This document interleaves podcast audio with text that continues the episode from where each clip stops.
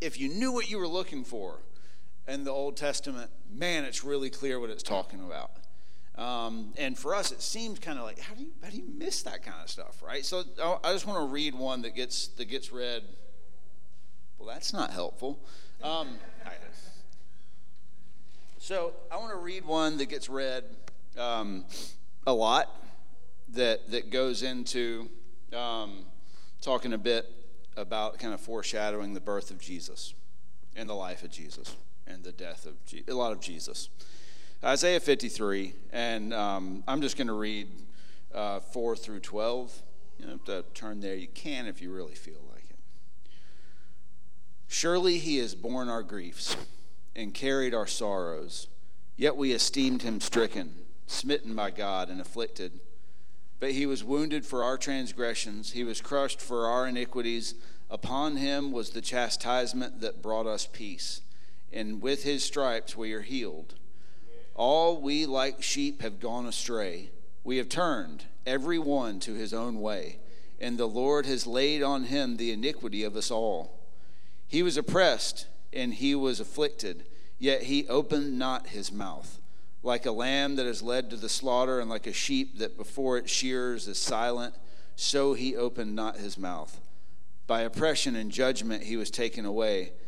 And as for his generation, who considered that he was cut off out of the land of the living, stricken for the transgression of my people. And they made his grave with the wicked, and with a rich man in his death, although he had done no violence, and there was no deceit in his mouth. Yet it was the will of the Lord to crush him.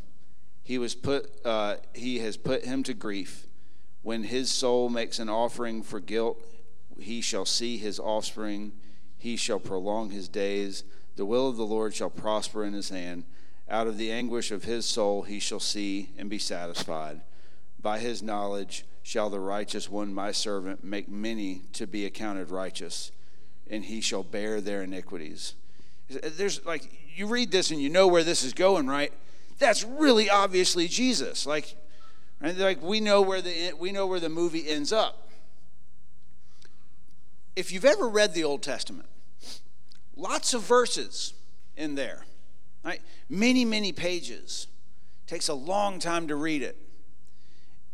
And if you read that in itself, in the Advent season, and we're talking about Jesus, it's really obvious. What I'm going to propose to you this morning is that if we stop acting like we know how the story ends, I think it's very easy for us to understand how you wouldn't have seen the birth of Jesus coming. All right.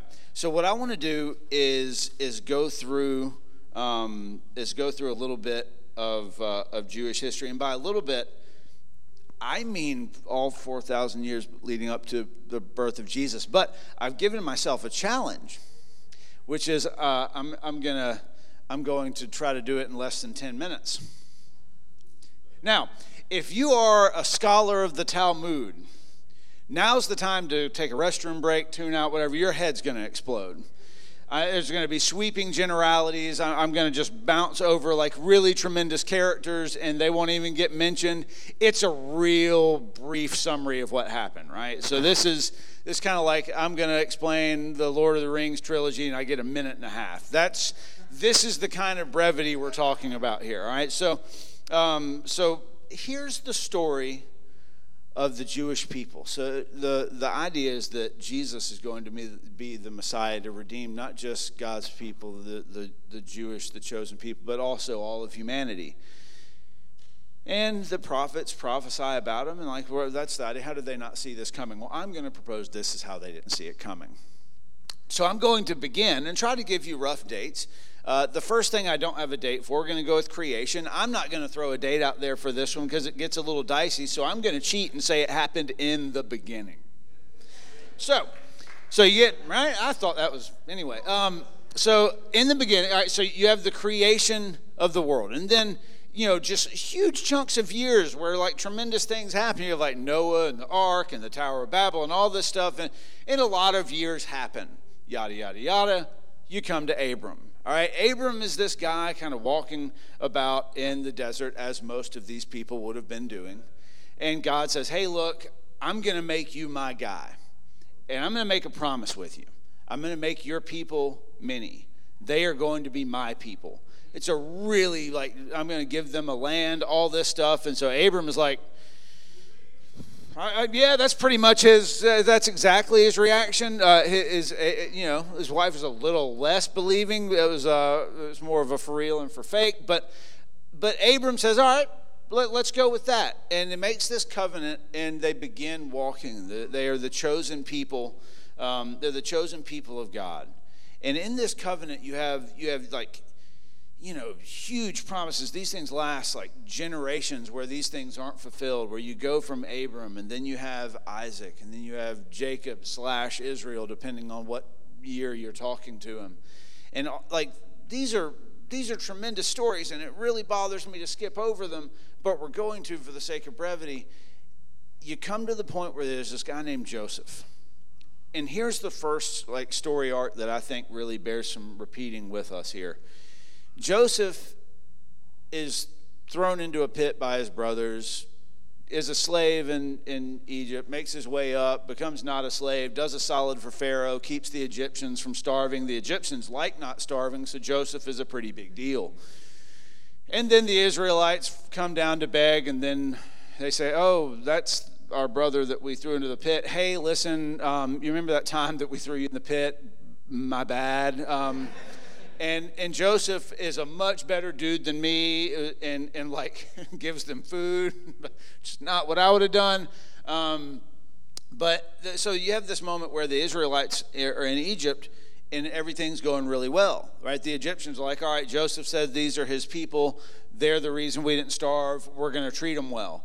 But then after a few generations, the Israelites start growing in number in Egypt. The Egyptians get pretty nervous, and they say, okay, you have folks, there's a bunch of them here. We're worried they're going to take charge.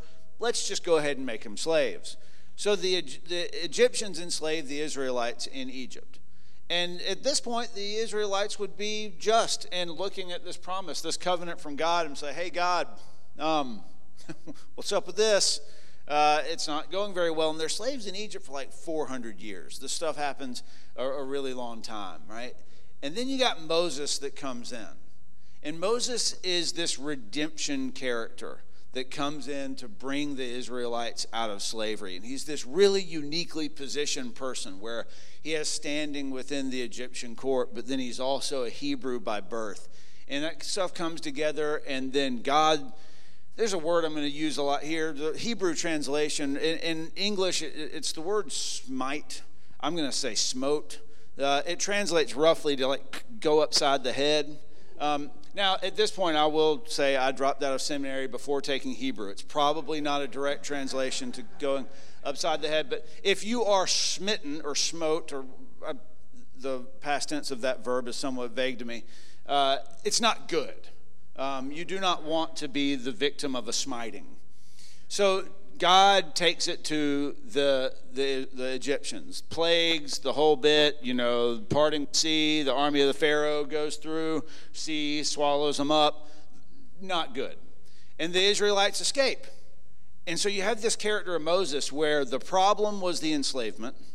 The solution was the power of God and physical force, right? It, it was violence that did this, right? This was not this was not like uh, the, the Egyptian army said, mm, you know, go ahead, go where you want to. No, they were killed, right? Like that was the way that this thing worked out. And so the Egyptians are gone. The Israelites go. They wander around in the desert for way longer than they had to. I think that works out to like an eleven-day trip, took forty years, whatever. And so they finally go into this promised land. If you remember way back in the covenant, which was now what uh, historical experts would call a long time ago, Uh, you, they walk through the wilderness, and they eventually find their way into the promised land. And the promised land is taken once again by force. It's it's it's battles, it's bloodshed, it's power the way that we would recognize power. And then you go into a period of the judges. And again, in the period of the judges, you have really high-quality violence, right? You have like Samson bringing temples down. You have Gideon dividing an army down to like tiny little numbers and still defeating the other army. But again, defeat looks like we would think of defeat. It's bloodshed. It is the physical destruction of your enemy. And that's the way this works out. And, and the kingdom of Israel is established in the promised land by violence. And so then you have the period of the kings. And the, this was not God's idea, I should say. Right? God didn't tell them to do this. The Israelites said, hey, I think we should have a king. And God says, that's a really terrible idea. I'm going to list about twenty-five reasons that's a terrible idea. And the Israelites say, mm, yeah, but I think we're going to do that anyway.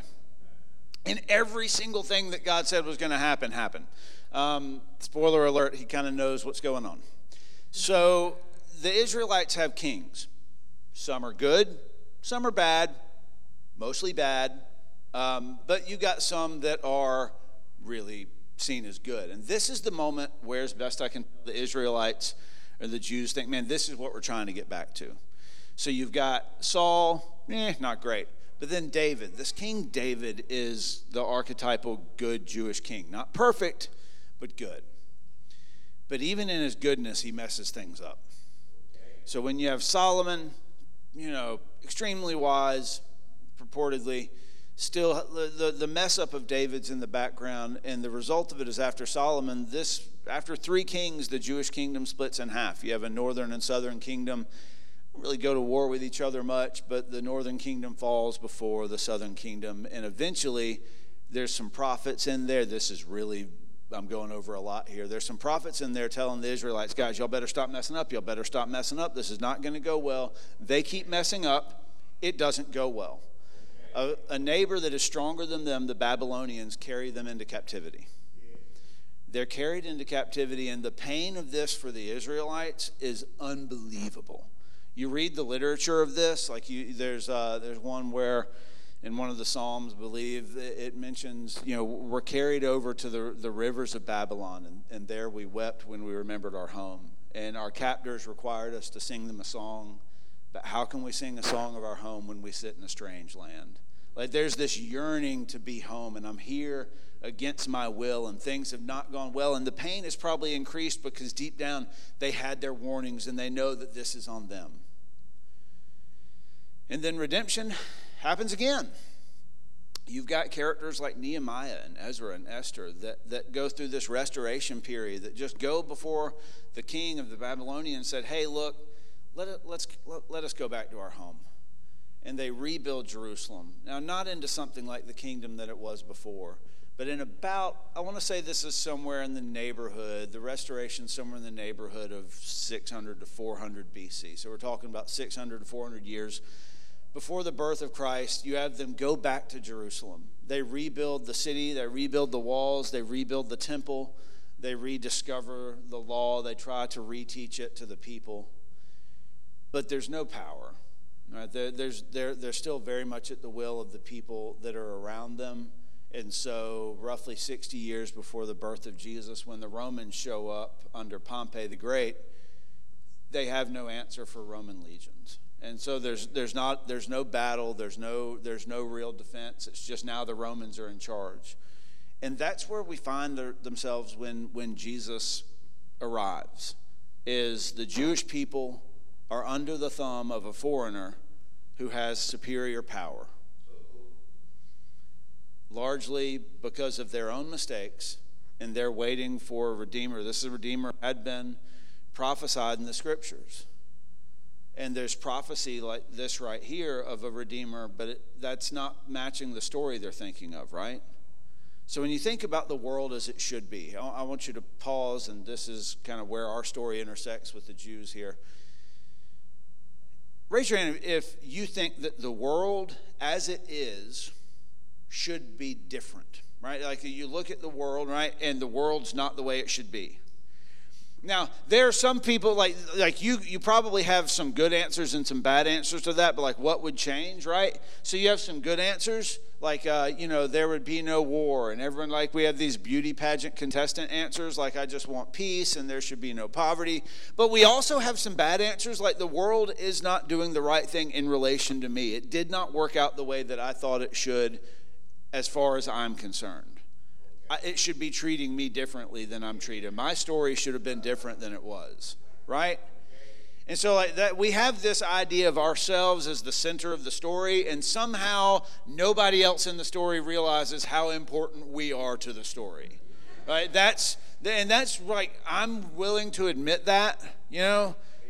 Thank you. Uh, but I mean, me and Willie are, are that way. There may be some of you that don't view the world so like self-centrically, but I think it's extremely natural to do so. And the story of the Jews, like, think of the language in some of this, right? You are my chosen people. I'm going to make you great. The people that curse you, I'm going to curse. The people that bless you, I'm going to bless. They are chosen by the God who spoke the universe into creation, right? If any people group in their literature had the reason to feel that the story revolved around them, it's this group. And so the story's not working out. Now, their, their, their literature's on. One of the great things about the Old Testament is how it doesn't cover up its own flaws. Like, they they, they record the mistakes and the stupid moments down. And so much of the problem is of their own, but all of the problem is of their own making. And they're honest about that, but, but it hasn't worked out the way that they think it was supposed to. And they think that they have a redeemer coming. But the problem is, what are you getting redeemed from? Right? Like, that's that's the issue that I think is... I don't need that one anymore. Um, yeah, I, I don't even know why I brought it. Um, so, the... You have the you have what are you looking for in a in a redeemer in this situation, right? All right. So think back to the redeemers in the past. Moses, perfectly situated in his character, accomplished it with the help of God by force. Redemption looks like overpowering the Egyptians, right? Nehemiah, the leadership that leads the restoration, right? It, it's done. Yes, he goes and requests it with the king, but what do you do to restore? You build up a wall. You make Jerusalem defensible. It's done by, by having some ability to resist the power of your neighbors. You look at the judges or the kings of Israel, like, why did David, why was David able to expand the power of the, of the kingdom of Israel? Because his armies beat other armies in battle. That's the way that redemption looks. So if it looked like that in the first story, in the second story, in the third story, well, that's what you're waiting for again, right? So what does it look like now? You're under the thumbs of the Romans. As people to be under the thumbs of, that's not great. They're extremely good at killing people. So you need somebody who can redeem yourself from a foreign and pagan enemy that you're under the thumb of. You don't like their control. You don't like their taxes. You don't like the fact that your courts and your temple has to check with them to see whether or not they can do what it is that they're doing. You want to be in charge again, and you need a redeemer. So what's your redeemer look like? Well, he looks like a general, doesn't he? Right? He looks like the leader of a rebel militia is what he looks like, because that's the way that that story would operate. He'd probably have some preacher in him, because, yeah, you need God to be part of the story, but really it's mostly about the blood and guts and let's kill him, right? That's the person you're looking for, because what you think your sickness is is the power of the Romans.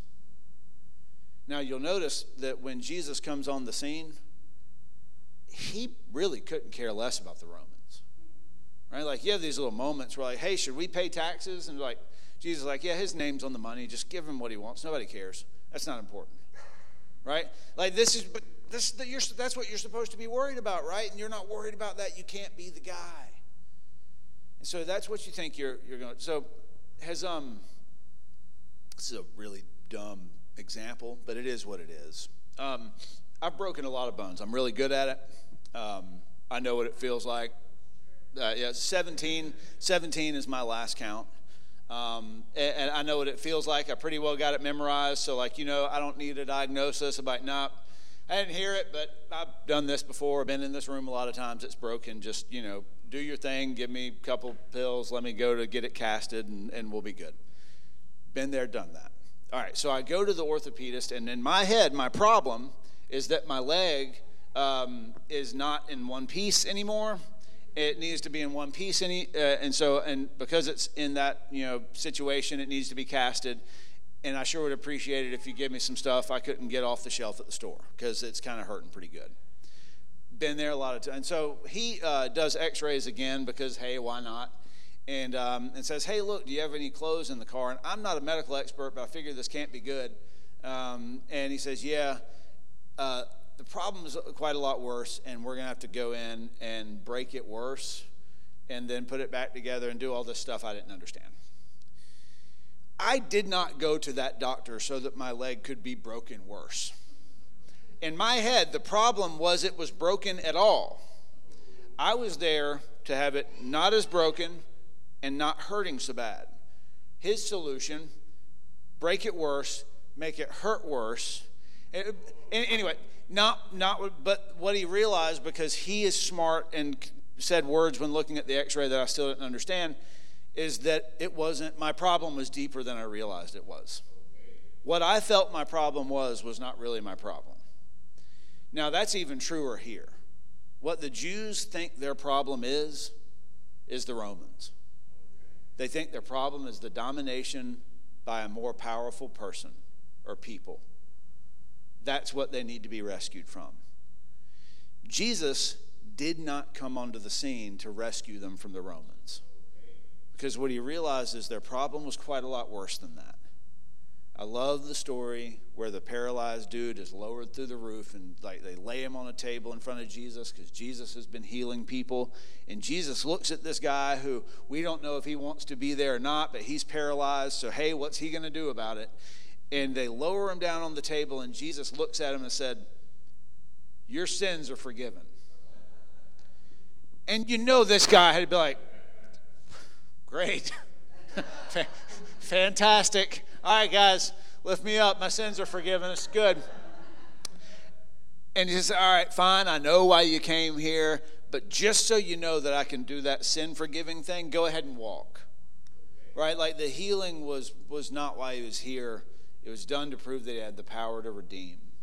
And what the Jews didn't realize was their problem wasn't the Romans. Their problem wasn't whether or not they controlled the promised land. Their problem was the same as it had been since the third chapter of the book. Their problem is they were broken by sin. Their problem is that they were mastered over by death. And Jesus was coming to defeat death, not the Romans, right? Like, you, you come up with the best general, right? right? The best best military commanders in history.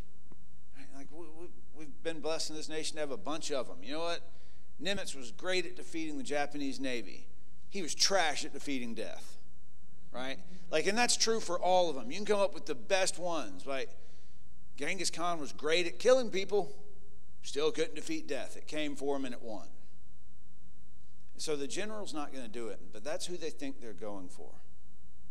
And lest we think we're so much smarter than them, I want you to put yourself in the position of being kind of under the thumb of um, under the thumb of the Romans, and you've been that way for at least your lifetime. Okay, and as you do that, you read the same book that I read before, but you're I'm not great at math, six chapters before. All right, so you're in the same neighborhood. I want to read a bit from Isaiah forty-seven. This is how you get it wrong. Starting in verse four. Our Redeemer, the Lord of hosts is his name, is the Holy One of Israel. Sit in silence and go into darkness, O daughter of the Chaldeans, for you shall no more be called the mistress of kingdoms. I was angry with my people. I profaned my heritage. I gave them into your hand. You showed them no mercy. On the aged you made your yoke exceedingly heavy. You said, I shall be mistress forever, so that you did not lay these things to heart or remember their end. Now therefore hear this, you lover of pleasures who sit securely, who say in your heart, I am, and there is none beside me. I shall not sit as a widow or know the loss of children. These two things shall come to you in a moment. In one day, with loss of children, and widowhood shall come upon you in full measure, in spite of your many sorceries and the great power of your enchantments. You felt secure in your wickedness, and you said, no one sees me. Your wisdom and your knowledge led you astray, and you said in your heart, I am, and there is none beside me. But evil shall come upon you, which you will not know how to charm away. Disaster will fall upon you, for which you will not be able to atone, and ruin shall come upon you, and suddenly, of which you know nothing. Right? That's the same book, guys. And if you're if you're a Jewish scholar, and you're tired of living under the Romans, and you look at them, and they're so daggum arrogant, and they're so powerful, and the governor of your area is mad that he has to be governor of your area because he doesn't even want to be here. It's just where he was sent by his army. And the guy that's in control of you that you want to get rid of is so arrogant, he doesn't even want to be in control of you. He's just doing it because it's his duty. And you feel so low. And you read this. That's the Redeemer you're looking for. You want the people that are inflicting pain on you to feel pain. Because you think that their power is your problem, when your problem is much bigger than that. And so when Jesus comes, we know this because we read the end of the book. If you haven't, you should. Great book. Um, but we know this, but when Jesus comes and we launch into Advent, we'll focus on the, the, the coming of Jesus next week. And it's very difficult because there's no like application I can ask you to make here. I want you to pay attention to the fact that we're still capable of making the same mistake. Because you think of what you want from God, right? How many of us really realize that our greatest problem, the thing we most need redemption from, is and has always been our sin? The thing that we must be rescued from is and always will be death. That Jesus did not come as a general because us being in power was not the point. He did not come as a stockbroker because us being wealthy, not the point. He came in innocence and as a child and as a sacrifice because our problem was death. And that was the only way it could be defeated. So as we go about it, I want us to, to think and reflect as we launch into Advent this season. Know our position in the story. Look at our hearts and know what it is that we truly need to be redeemed from. Because if we focus on that through the Christmas story and we pay attention to what it teaches us about the priorities of Jesus and about the values of God,